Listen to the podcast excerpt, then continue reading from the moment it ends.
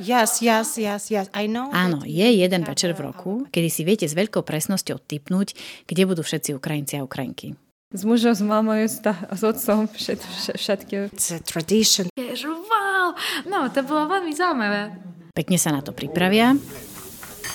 Rodina sa stretne v obývačke, prípadne príde aj návšteva a zapínajú televízor. Bude to dlhá noc. Viete prečo? Typnite si. Так кожен рік е, ми позирали, фандили, фандили. О, Україна йде, а ми všetci, yeah, áno. Program, ktorý sledujú na Ukrajine milióny ľudí, nie je krátky. Trvá aj 3 až 5 hodín. Odohráva sa raz ročne, nie je politický ani športový a je preberaný zľava správa pred, ale aj po jeho odvysielaní. Každý má naň názor. Yes, I follow it. Áno, sledujem to a chcem vedieť, čo sa tam stane. A ja už videla, ako hovorím, bude prvé mesto. I tak bolo. To je znamená ako show, ale aj to, čo Ukrajina môže byť eh, predstavená na európskom takom koncerte. Áno, hovoríme o Eurovízii, medzinárodnej súťaži v spievaní najmä európskych umelcov, kde ľudia hlasujú a následne krajiny dávajú hlasy ostatným krajinám. Moja dvojročná dcéra vie zaspievať našu ukrajinskú pesničku z Eurovízie.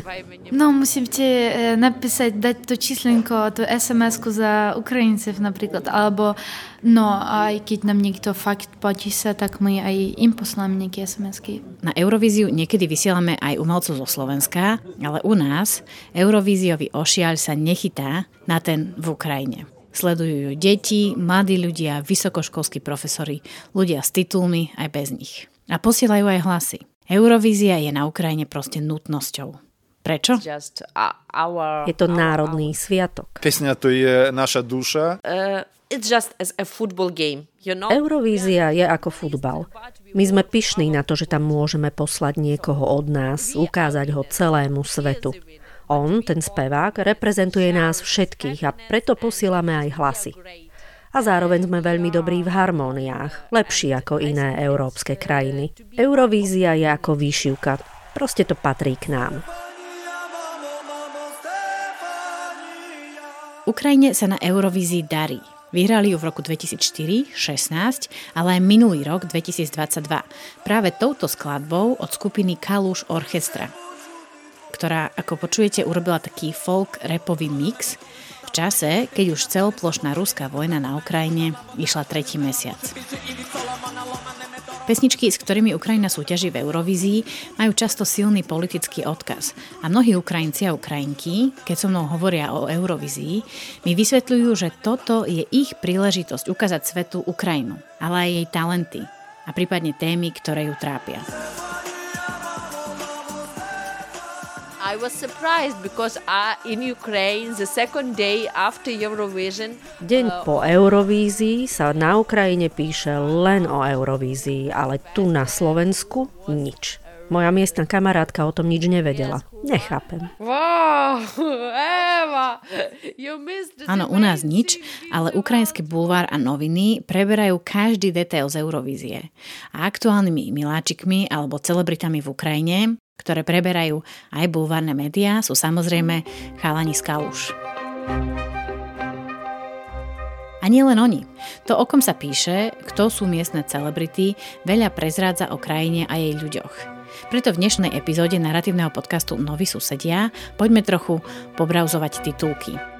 Pozrieme sa na ukrajinské celebrity, nielen také nablískané, nebojte sa, ale veľké, známe osobnosti Ukrajiny a samozrejme aj na ich príbehy. Tak poďme na to. Vítajte pri počúvaní podcastu Noví susedia a jeho šiestej epizódy. Ja som Katarína Urban-Richterová. Зроблю. Впевнено заперечую фізрук. Ще чого. Відповідати мають ті, хто все це почав. Я особисто подивлюсь, як вони викручуватись будуть. Začníme na noci literatúry v roku 2022.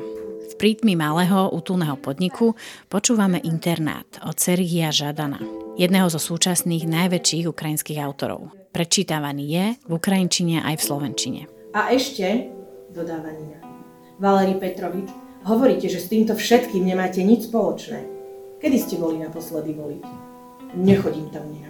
Odpo- Internát, ktorý v Ukrajinčine znamená detský domov, je fascinujúci príbeh, ktorý nás zoberie na Donbass, teda do oblasti na východe Ukrajiny, kde od roku 2014 prebiehajú tvrdé boje Вона са тільки війни на Виході, десь 16 року. Але там головний градина не вояк, а на учитель, учитель школи. Do tried namiesto študentov vtrhnú vojaci.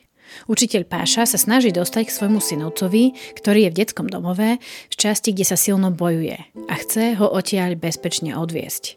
Páša, ktorý sa dovtedy veľmi málo venuje politike alebo svetu okolo neho, začína chápať, aké sú tieto boje brutálne.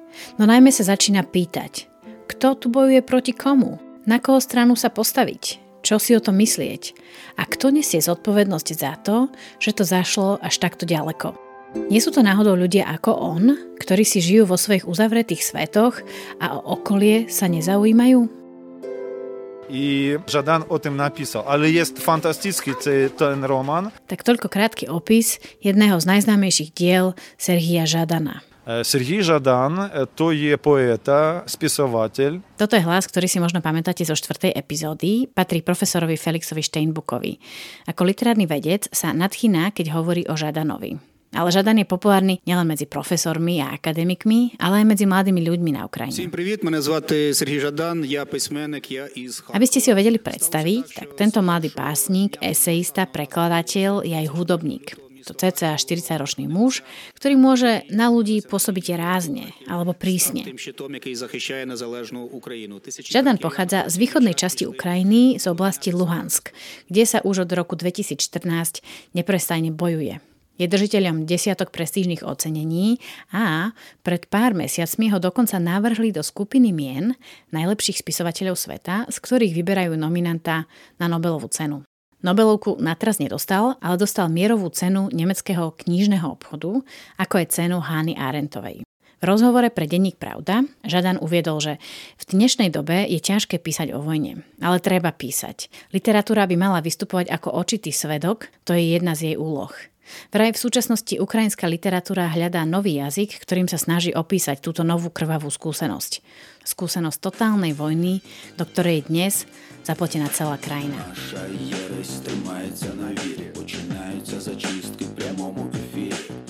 Žadan je aj hudobníkom. Tu počujete, ako vystupoval v Bratislave na jeseň roku 2022. Sergij Žadan bol veľmi viditeľný počas pomarančovej revolúcie v roku 2004, ale aj počas Euromajdanu o 10 rokov neskôr. Dnes je ešte väčšou hviezdou a hrdinom v Ukrajine. On dobrovoľník, tak, pomáha e, vojakám e, ukrajinským ZSU, vojenské sily e, Ukrajiny, on pomáha im. Literatúra je veľmi populárna alebo obľúbená v Ukrajine. Ako mi viacerí respondenti vysvetľovali, Ukrajina je veľmi sčítaná krajina. Preto aj Žadan ako spisovateľ je takou celebritou. Koho iného nájdeme na stránkach ukrajinského bulváru? Napríklad ten Okeán Elzy, kapela, to je ukrajinský rok taký, ale je to veľmi ako pekný, ako mám.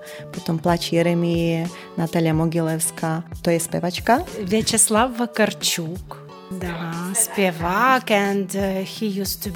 Sviatoslav Vakarčuk je spevák, ktorý sa snažil inak byť aj politikom, ale nakoniec sa vrátil k pesničkám. Je vraj reprezentantom modernej ukrajinskej piesne a navyše je vraj odvážny. Chodí na front podporovať vojakov a spievať im. Natalia Mogilevskaya, Mogilevská, or uh, yes, uh, Skrebin, uh, singer. Alebo Skrebin, ktorý je spevákom, autorom pesničiek, ale aj influencerom hovorí ľuda. V ukrajinskom bulváre sa kedysi písalo, tak ako u nás, o futbalistoch, influencerkách. Futbalisti, spieváky, modelky môže byť, a manželi modelek, deputáty. Ale v roku 2022 sa aj bulvár v Ukrajine zmenil. Píšeme o našom generálne zálužnom, on je naša hviezda vojenská a píšeme o tých ľuďoch, čo pracujú na, ako v prezidentskom ofise. Tiež oni majú veľa takých úloh a oni je taký hviezdoví trochu. Na tých stránkach teraz od začiatku vojny je tie ľudia, ktorí je volontieri alebo uh, volontier poznáš, alebo dobrovoľníky, alebo uh, nejaké ženy vojaky, v, napríklad, lebo muž vojak je to akože v pohode, ale žena je to niečo wow. Aj 21. storočia, ale fakt je to wow, lebo no. Teraz tam už nemáte modelky, ale sú tam akože vojačky a čo píšu, že akí sú super, alebo že pozri, aký má dom, pozri, ak vyzerá, pozri, s kým chodí. Niekomu to, už, niekomu to už nie je vadí. Nik, áno, áno, lebo ten dom, vieš, jedna sekundou nie, jedna sekundou zbombardovaný. Takže tabloid, alebo teda e, bulvár sa zmenil na Ukrajine, lebo kedy si ste mali, že, o, že modelka, pozri, akého má muža, pozri, aký má dom. A teraz, odkedy začala vojna, ano, tak sa to zmenilo. Áno, teraz pozri, koľko peniaz zarobil na aut pre vojacov, alebo pozri, koľko, neviem, koľko metrov ten človek a ho batalion uh, osvobodil chodil eh, na teritorii a teraz je to teritorium Ukrajiny, vieš, napríklad takto. Takže hej, to všetko zmenilo. Irena Karpa jest, no ona tak, ona jest veľmi dobrá. Irena Karpa. To taká žena, ktorá začala písať i začiatkom písala ak pre skandál že by bol škandál. Irena Karpa je bývalá novinárka, ktorá písala také poburujúce veci, ale odtedy sa posunula. Ona je talentovaná, s každou novou básňou stávala sa e, ešte lepšie, ešte lepšie, ešte e, dobre. Irena... Ona je aj populárna, aj dobrá і популярна, а й добра. Робить ще такі е, мульті, е, мультиплікат фільми такі, е, е, ніби при діті, але при дорослих, е, такі антипутіновські, антирус... А, ну, а вона є просто. А ще там фотографує, робить сесії в еротичних часописах, але таке а, сукромне. Celebritou, o ktorej sa veľa píše, a nielen teraz, ale aj pred desiatimi rokmi, bol aj Volodymyr Zelenský, dnešný prezident Ukrajiny. Kedy si si ho všímali najmä preto, že bol komik a v televízii ho bolo vidieť veľmi často. On byl hviezdou show 95. kvartál už, neviem, myslím, že 10 rokov už na našej najväčšej televízii. Každý piatok to je najvyšší sledovanosť televízii, tak oni boli zavždy v televízii. A ty čítaš tiež bulvár?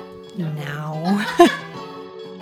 Inak musím povedať, že moja otázka o bulváre, na ktorú som sa pýtala mnohých mojich respondentov počas toho, ako sme preberali úplne iné témy, bola presne takto brána, ako ste počuli teraz ľudu. S takým úsmevom a miernym nepochopením. Ako keby bulvár nebol ani veľmi sledovaný na Ukrajine. Často odpovedali, že oni bulvár nesledujú. No a nakoniec si každý spomenul na nejakú celebritu.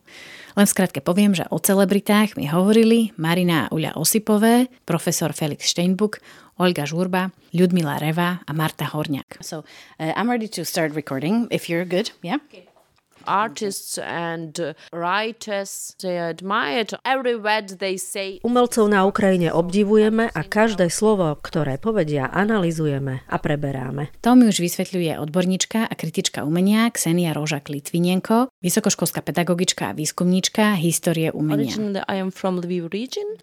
Pôvodne je zo západnej Ukrajiny, z Lviva, ale dlho žila v Kýve a dnes kvôli vojne žije a prednáša v Bratislave. V Ukrajine si musia umelci vždy dávať pozor na to, čo povedia.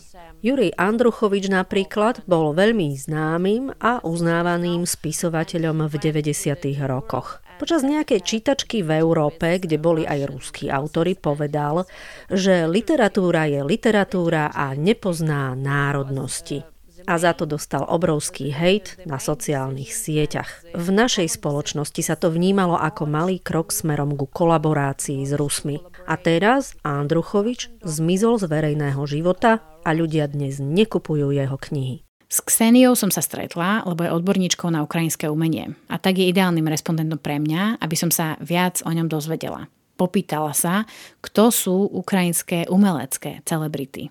Ksenia, inak fantastické meno, priznáva, že ani oni, Ukrajinci, nevedia veľa o našom umení. Vraj je to normálne. Tak začíname literatúrou. Ksenia priznáva, že Žádan je topka na Ukrajine. Keď hovoríme o hudbe, ona tiež spomenula meno Vakarčuka ale vraj dnes je najpopulárnejšia pesnička Červená kalina. Kalina je taký červený vysoký krík alebo strom s trsmi červených bobuľ. Lúzi červená kalina pochylila.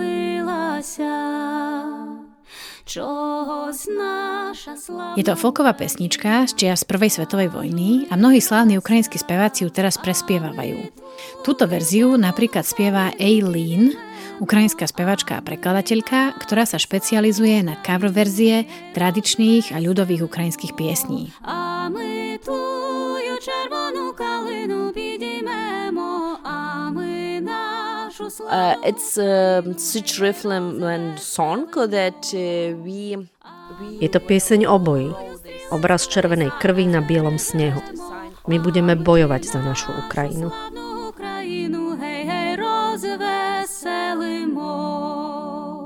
S Kseniou sa rozprávame o rôznych formách umenia, ale faktom je, že často sa vrácia do doby socializmu, keď Ukrajina bola súčasťou ZSSR a ukrajinské umenie bolo vraj potláčané. Vyrábať a tvoriť sa malo len sovietské umenie. A vraj v mnohom to má vplyv aj na dnešné ukrajinské umenie. uh,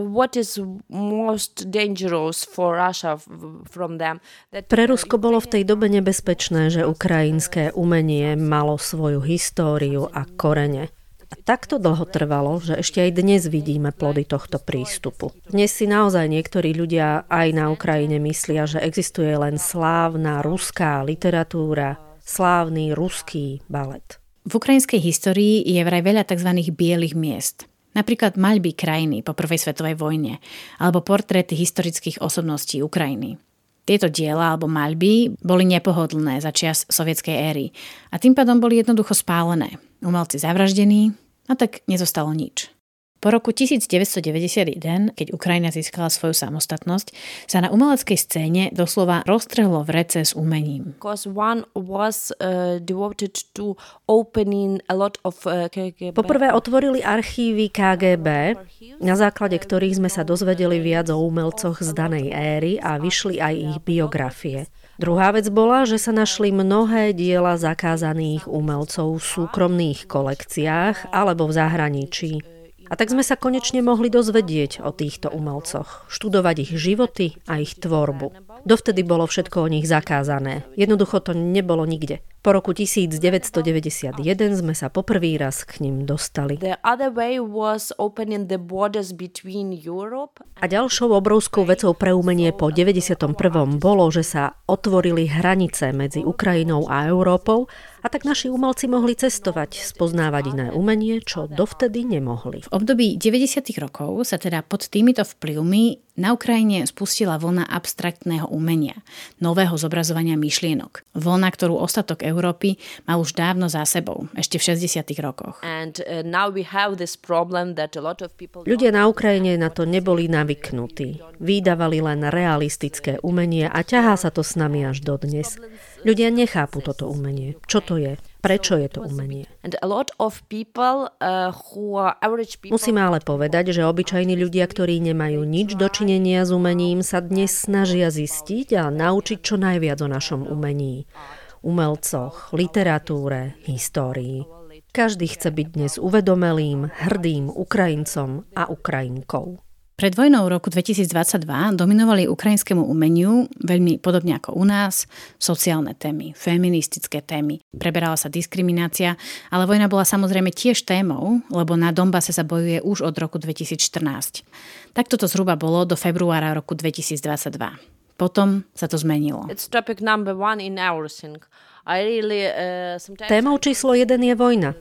Cez naše umenie kričíme, že sme normálni ľudia, ktorí chcú žiť naše životy, mať deti, tvoriť, ale že na to potrebujeme slobodu. Využívame silu umenia aj na to, aby sme o vojne hovorili smerom do zahraničia. Súčasné umenie sa venuje vojne z pohľadu psychológie, ako aj téme emigrácie, detí, ktoré sú postihnuté vojnou.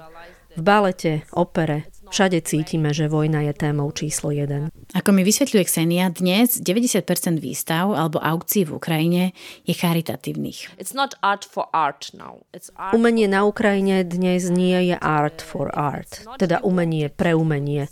Ale je to umenie s poslaním. Na vojnu sa dnes nedá nemyslieť, ani ukrajinským umelcom. Ksenia hovorí o sile napríklad umeleckej a reportážnej fotografie.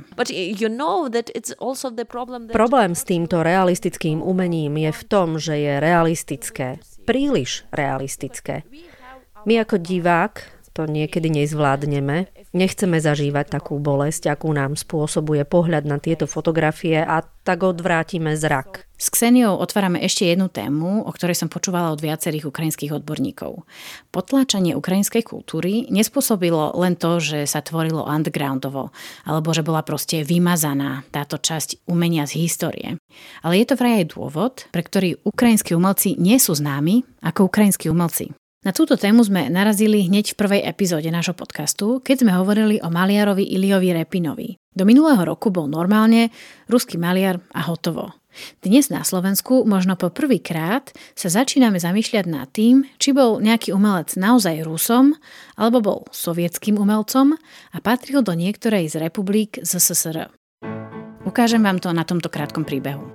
Píše sa 19. storočie a my sledujeme chlapca z centrálnej Ukrajiny. Pochádza z ukrajinskej šľachtickej rodiny, aj keď nie veľmi bohatej. Jeho talent bol evidentný od malička. Venoval sa umeniu, vystupoval v divadelných predstaveniach a sám aj tvoril. Časom sa presťahoval do Petrohradu, kde sa stretával s miestnymi umelcami, pracoval a písal. V jeho práci je cítiť silný odkaz na ukrajinské korene, Ukrajinu a zážitky spojené s ňou. Pochádzal z Ukrajiny, žil v Ukrajine aj v Rusku pracoval v rúštine a tak je rúským umelcom? Viete, o kom hovorím? Toto konkrétne je veľmi zjednodušený, ale pravdivý príbeh jedného z najznámejších autorov na svete. Nikolaj Vasilievič Gogol, alebo po ukrajinsky Hohoľ, je prozaik a dramatik, známy napríklad aj divadelnou hrou Revízor alebo románom Mŕtve duše – v jeho charakteristike alebo popise veľmi často nájdete rúsky prozaik a dramatik s ukrajinskými koreňmi. Čo to presne znamená? A nebolo to tak len pri Gogoľovi. Podobný príbeh platí aj o Čajkovskom a Čechovovi, ktorí mali korene na Ukrajine. Alebo o avantgardnom vytvarnom umelcovi Málevičovi, ktorý pochádzal z Kýva, mal poľských rodičov, no až doteraz bol vnímaný mnohými mimo Ukrajiny ako rúsky umelec. V poslednom roku vznikli rôzne iniciatívy, ktoré sa snažia predstaviť slavných umelcov svetu v ich právom šate alebo v pravej identite. Pri jednej z nich som našla napríklad plagát alebo obrázok, kde sa píše MoMA Meet Malevich, čo ukazuje na to, že nielen na Slovensku, ale ani Museum of Modern Art v New Yorku, jednom z najprestížnejších múzeí moderného umenia na svete, v tom nemajú jasno. Téma národnosti je samozrejme delikátna a veľmi osobná. Niekto sa môže cítiť ako Slovák pár rokov po tom, čo sem príde a iný to tak nemá a bude o sebe hovoriť ako Britovi alebo Grekovi, ktorý žije na Slovensku. Ideálne je spýtať sa na to, ako sa kto cíti, čo samozrejme v prípade autorov dávno mŕtvych je problém. A navyše, ak ide o autorov, ktorí sa síce narodili na území Ukrajiny, ale v čase cárskeho Ruska je to ešte komplikovanejšie. Možno sa Gogol alebo Malevič ozaj cítili ako Rusi a možno nie. Čo ale Ksenia hovorí, a my tu ukazujeme na príklade, je, že doteraz, do spustenia vojny 2022, to bola skoro automatika, že úspešní umelci z bývalého ZSSR alebo z cárskeho Ruska boli braní defaultne ako Rusi. Ako mi povedala doktorka Beata Jablonská, dnes, v čase vojny, nie je priestor na nuancy. Ale toto je téma, na ktorú by sa mali poriadne pozrieť odborníci, až vojna skončí. Na teraz je fajn, že vôbec môžeme takúto otázku alebo dilemu dať do placu.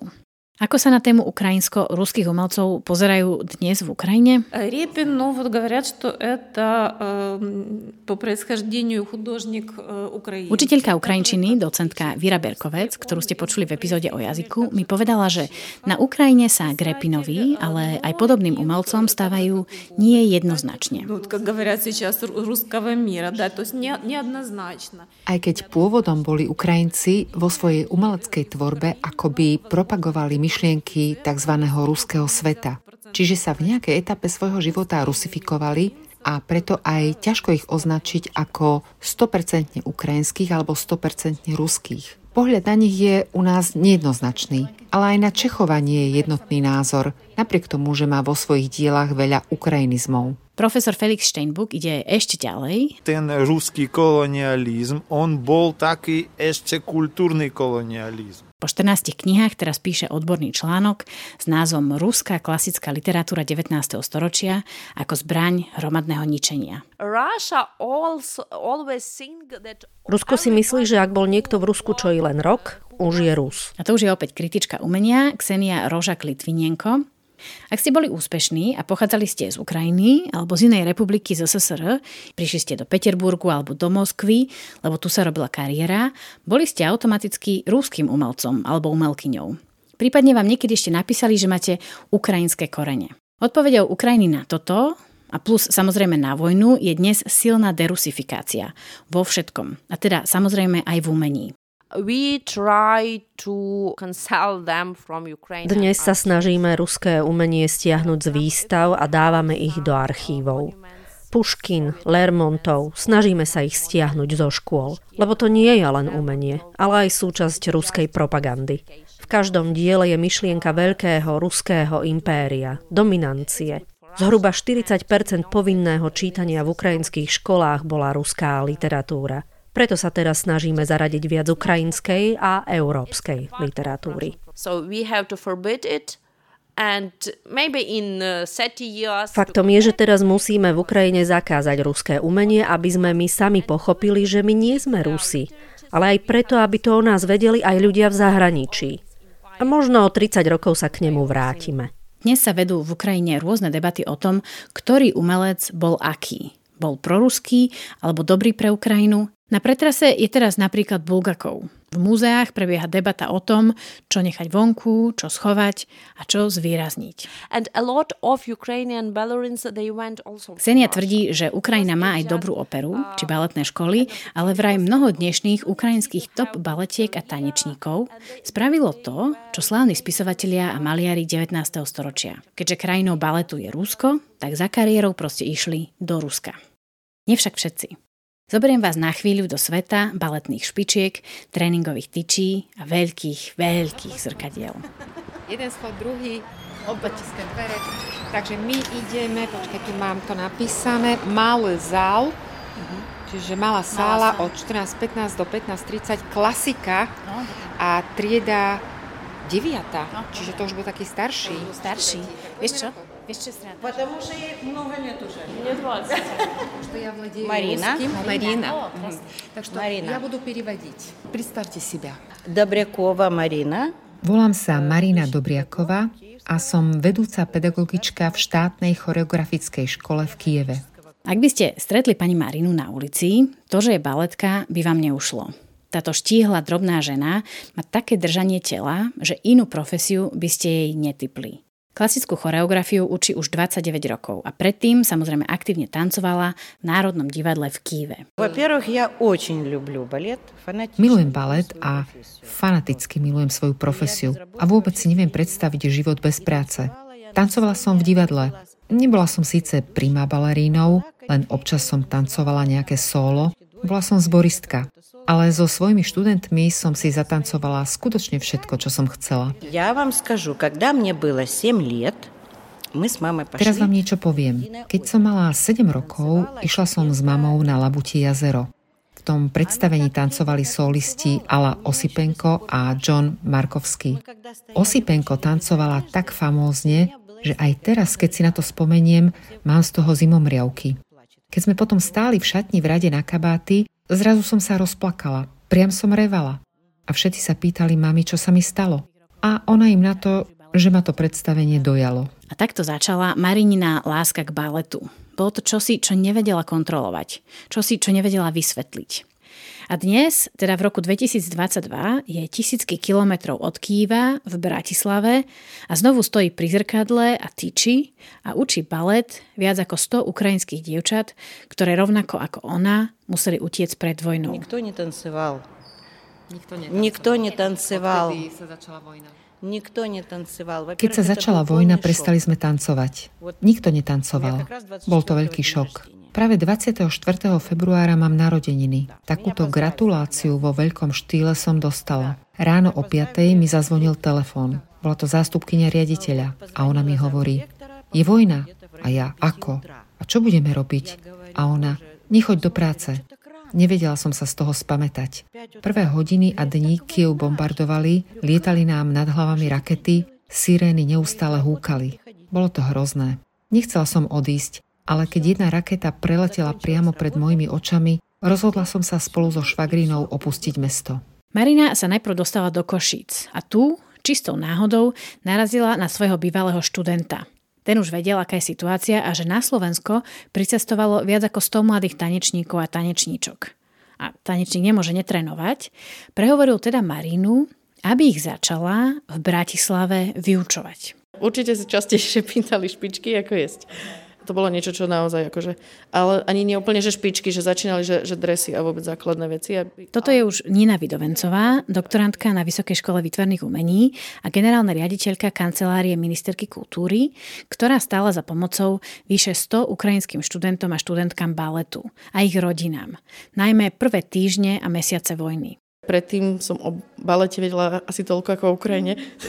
Takže tým, že to nie je úplne akože moja obla, že stretávam sa jasne s performatívnym umením, stretávam sa so súčasným tancom, ale vyslovene, že balet čisto iba ako návštevníčka. Títo mladí tanečníci utekali pred vojnou. Samozrejme, najdôležitejšie pre nich bolo prežiť, ale v takto formatívnom veku bez tréningu byť nemôžete. V tom zariadení, kde boli pôvodne ubytovaní ubytované, tak tam vlastne aj na chodbe bolo zabradlie, takže aj to oni vedeli využiť na vôbec nejaký tréning alebo vôbec robenie gymnastiky. To sa dialo? To, to ste aj videli, že normálne to boli na taký nejaký, typujem, že nejaký internát, veľké schody? Áno, je to taký ako veľký komplex, čiže tam oni sa aj našli si zabradlie na chodbách, ktoré využívali a, a tam mali vlastne tréningy. Nina prvé tri mesiace riešila týchto mladých umelcov skoro non-stop.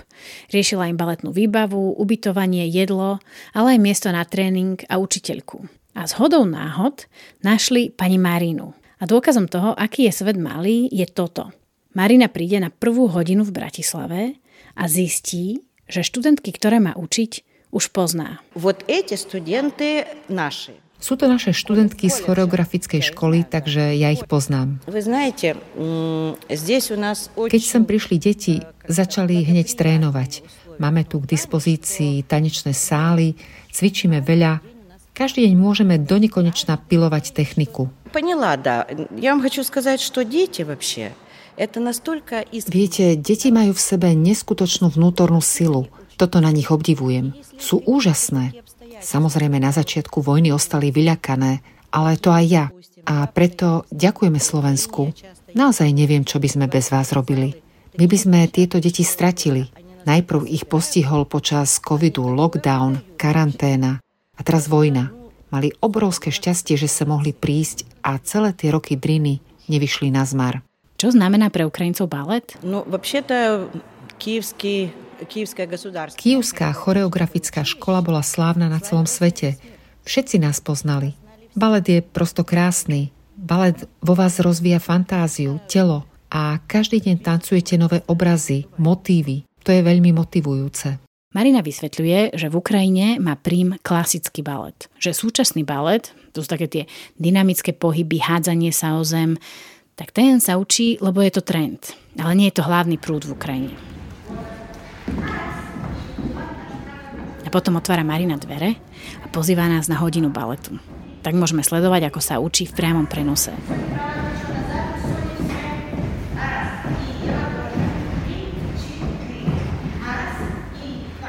Po hodine s nami zostanú tri študentky. 20-ročná Eva z Charkiva, 18-ročná Máša, tiež z Charkiva a 16-ročná Oľa z Donecka. Každá z nich tancuje a trénuje balet dennodenne, už skoro 10 rokov. A potom jedného dňa, 24. februára, prišla vojna. Čo myslíte? Ako reaguje na bomby mladá baletka? Ja slyšela vzrivy отдаленно. Keď ma zobudilo ráno o 5. bombardovanie, v prvej chvíli nechápeš, čo sa deje. A potom rozmýšľaš, čo to znamená pre teba. A prvé, čo mi napadlo, či mám ísť do školy na hodinu klasiky. Budeme sa dnes učiť? Potom bolo jasné, že vyučovanie sa ruší. V to ráno 24. februára mi začali cinkať správy cez četovacie aplikácie, kde sa ma pýtali priatelia, či sa ide na tréning. Ja som opatrne napísala, že dnes asi nie. Tak sme si aj povedali, však toto rýchlo skončí a my sa vrátime k svojmu plnohodnotnému životu. Jednoducho sme si nahovárali, že je to iba na chvíľu ale ako vieme, rýchlo to neskončilo. A mladé baletky sa začali obávať nielen o svoj život, ale aj o svoj balet. Každý deň som cítila čoraz väčšiu ťažobu. Túžila som sa vrátiť do tanečnej sály, cvičiť pri tyči. Jednoducho, Ľudia z baletu nevedia žiť bez cvičenia. Potrebuješ dennodenne pracovať na sebe. Jasné, že máš dni, keď si chceš oddychnúť, ale to sú výnimočné chvíle, lebo tvoj životný štýl je permanentne cvičiť. A preto som za nejaký čas cítila veľkú potrebu sa vrátiť do tohto kolobehu. Je to vlastne životný štýl. Dokonca aj moje telo si pýta tú námahu. Mne chýba sa postaviť k tyči, zatrénovať so špičkami, alebo aspoň si urobiť rozcvičku. Aj v mysli stále žiješ ako baletka. Každá z nich má vlastný príbeh toho, ako nakoniec skončili na Slovensku. Boli to dramatické situácie, ktorými by si žiaden mladý človek, žiaden človek nemal prechádzať. Faktom ale je, že všetky tri, keď odchádzali z Ukrajiny, mysleli na balet. И, в принципе, когда собирали чемоданы, первым, что я кинула в сумку... Keď som sa balila, špičky nesmeli chýbať v mojom ruksaku, nevedela som, či si ich obujem, ale veď som balerína, vždy ich musím mať so sebou. Čo ak budem mať príležitosť cvičiť a nebudú mať moje číslo špičiek? Zobrala som si teda nejaké dresy, špičky, aj cvičky. Я не взяла обычных вещей практически, я взяла как можно больше балет. Keď som si balila kufor, narvala som si ho hlavne dresmi, trikotmi, cvičkami, oblečením na tréningy. Zobrala som si aj niekoľko párov starých špičiek. Snažila som sa odviesť čo najviac vecí. И я так и уехала э, без... Ja som sem pricestovala bez špičiek. Keď som tu začala trénovať, kúpila som si nové, ale je to celkom komplikované, lebo ste zvyknutá na nejakú značku, ktorá sa nemusí predávať v danej krajine. Nemusia mať vaše číslo. Je to celá veda okolo baletnej obuvy. Keď mi nakoniec poslali moje špičky z Charkova, neviete si predstaviť, ako som sa tešila. Zrazu som sa vo svojich špičkách cítila ako ryba vo vode. Svet je malý, veľmi malý.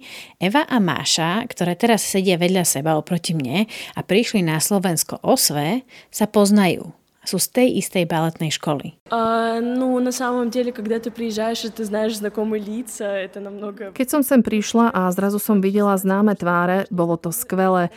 Prišli sme do neznámeho prostredia, nikoho sme tu nepoznali, ani krajinu. Predsa len krajiny sú rôzne, líšia sa, aj ľudia, ich mentalita a zvyky. Samozrejme je to všetko nové a zaujímavé, ale aj neznáme. Takže keď som sa tu stretla s dievčatami, odľahlo mi a pocítila som pokoj, že sa začlením do kolektívu, ktorý poznám. Aj dievčat sa pýtam, čo balet znamená pre Ukrajinu aj pre nich. Вещь, да как эстетика даже отдельная, это действительно, ну, очень важно. Balet je vysoké umenie. Balet je estetika, kultúra a je dôležitý pre ľudí. Jedna vec je venovať sa baletu profesionálne a druhá chodiť na predstavenia. Síce nemám veľa času, ale niekedy idem do divadla ako diváčka. Sadnem si do hľadiska a nechám sa unášať emóciami. Užívam si to. Pre veľkú časť našej krajiny je balet dôležitý. Je to pozostatok z čias Sovietskeho zväzu. Aj u nás boli slávne sovietské prima baleríny, aj tu vznikli baletné školy a v našich divadlách boli uvedené krásne baletné predstavenia, s ktorými ukrajinskí tanečníci vystupovali po celom svete. Navyše Čajkovský zložil Labute jazero, keď žil pri Charkove. Trochu ma mrzí, že súčasná mladá generácia zabúda na balet. Na baletné predstavenia chodí stredná a staršia generácia. Mnohí rodičia už nevodia svoje deti do divadla, nevytvárajú u nich vzťah ku kultúre. в Харькове, когда спрашивали... v Charkive sa mi dokonca stalo, že keď sa niekto dozvedel, že som balerína, tak sa začudovane spýtal, či vôbec máme v meste divadlo. Priznám sa, že mi to nebolo príjemné. Šokovalo ma to. Budova divadla sa predsa nachádza v centre. Vraj balet v Ukrajine zažíva to, čo mnohé iné typy umenia zažívajú aj na Slovensku. Proste pre mladú generáciu prestáva byť zaujímavý lebo k nemu nie sú vedení. A ako vysvetľuje Eva, Мне кажется, в Европе каким образом привлекают э, молодежь. V Európe sú nové trendy, ako sa dnes tancuje. Tam sa snažia pritiahnuť mládež do divadla na moderný balet. Na Ukrajinu tieto trendy však ešte nedorazili. Každá z trojce dievčat má svoje baletné hviezdy, idoly, ktoré buď tancujú v Charkive alebo v Kýve, ktoré podľa nich tancujú dokonale. Светлана Захарова. ako nám ich učiteľka potvrdila, na Slovensku dievčatá tancujú pravidelne, dokonca častejšie ako doma v Ukrajine. Mali už aj viacero verejných vystúpení v Slovenskom národnom divadle alebo aj na pohode. Dnes je skupina baletiek a tanečníkov z Ukrajiny, ktorí prišli na Slovensko kvôli vojne, veľká. Študenti a študentky s ich rodinami, ale aj tanečníci charkovského baletu, dokopy skoro 1700 ľudí. Študentiek baletu sa pýtam aj ťažké otázky. Ako napríklad, tancuje sa vám inak po začatí vojny? Keď si umelkyňa, musíš výjsť na scénu a nechať všetky emócie, prežívania, trápenia, nepríjemnosti za kulisami. Tvojou úlohou je byť plne sústredená na svoje vystúpenie. Je to veľmi ťažké niekedy, ale je to naša profesia – Musíme to zvládnuť. Ja bola na gastrolách v Ispánii e, nedávno. I...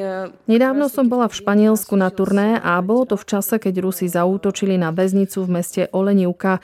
Bol tam jeden môj známy, ktorý bojoval za našu krajinu, takže keď som sa toto zvedela, bola som hotová, rozcítená. V ten večer som tancovala a cítila som sa vykoľajená, plná emócií. Musela som sa dať dokopy a sústrediť sa na vystúpenie, lebo veď nemôžeš ukazovať smútok či plakať. A vraj podobne to majú aj jej kolegovia. Aj keď sú v bezpečí, stále riešia, rozmýšľajú nad ich blízkymi, ktorí zostali v Ukrajine. уже чуть-чуть ты на другой уровень возносишь свои Čo sa u mňa zmenilo je asi to, že už tak intenzívne neprežívam niektoré veci ako predtým. Napríklad, že mi niečo v balete nevyšlo. Namiesto toho permanentne prežívam to, čo je s mojou rodinou, ktorá ostala na Ukrajine a seba neriešim. V minulosti to tak nebolo. Som tu v bezpečí. Čo sa mi môže stať? Možno mi nejaký skok nevyjde, spadnem. Ale našim ľuďom doma ide o život.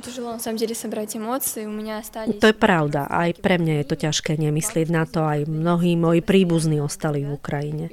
Moja babička a detko žijú v Donecku, ktorí neustále bombardujú a niekedy nemám od nich celé týždne žiadne správy. Neviem, či sa im niečo nestalo. To sú chvíle, keď sa musím premáhať, aby som prišla na tréning, na vystúpenie. Ideš síce do školy, ale paralelne tvoje myšlienky sú niekde inde Tancuješ, ale nič nevnímaš, nepočuješ učiteľku, čo ti hovorí. Robíš tie veci mechanicky. Som akoby v inom svete. Keď si uvedomujem, že som v bezpečí, cítim aj vinu, že oni ostali tam, lebo nemali možnosť odísť. A ja здесь, som я в tu. безопасности, я продолжаю заниматься, а они там. Tak vieš sa, Oksana hovorí, že balet je taký jemný šport, ale to sú silné baletky.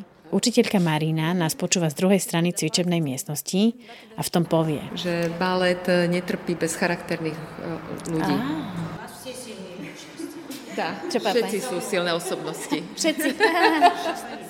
Stále ich niečo boli. Keď sa ráno zobudíš a nič ťa nebolí, si mŕtva. Keďže stále niečo boli, tak už sa nebudú stiažovať, proste silné baletky. Wow, odpadne. Ďakujem. Tak na záver trochu tvrdého baletného humoru, ale aj tvrdej reality mladých ukrajinských baletiek. To bola šiesta epizóda podcastu Noví susedia a mala byť aj naša posledná, ale zistili sme, že v tejto téme celebrít a osobností je toho tak veľa, že sme sa rozhodli spraviť ešte jednu časť, bonusovú, sedmičku. Budeme v nej pokračovať v téme ukrajinských osobností a ich príbehov, no zabrdneme do úplne iných oblastí. Sľubujem, bude to stať za to. Podcast Noví susedia je nezávislou produkciou, jeho autorkou som ja, Katarína Urban-Richterová a podpisujem sa aj pod strých, sound design, scenár, rozhovory, moderovanie a narratív. Produkcia, preklady a tlmočenie, dnes aj dubbing, Oksana Ferancová. V dubbingu ste dnes počuli aj Martinu Šimkovičovú a Elenu Zeber. Doplnkový výskum Olga Žurba, fact check alebo overovanie informácií Vladislav Jackový a logo nášho podcastu vytvoril Erik Lehrer. Podcast Noví susedia vznikol vďaka finančnej podpore Fondu na podporu kultúry národnostných menšín, Kult Minor, ako aj vďaka podpore nadácie Milana Šimečku. A nájdete ho tu, v podcastovom feede denníka N, na všetkých populárnych podcastových platformách ako Spotify, Apple alebo Google Podcasts. Viac o našom podcaste nájdete aj na našej facebookovej stránke pod názvom Noví susedia.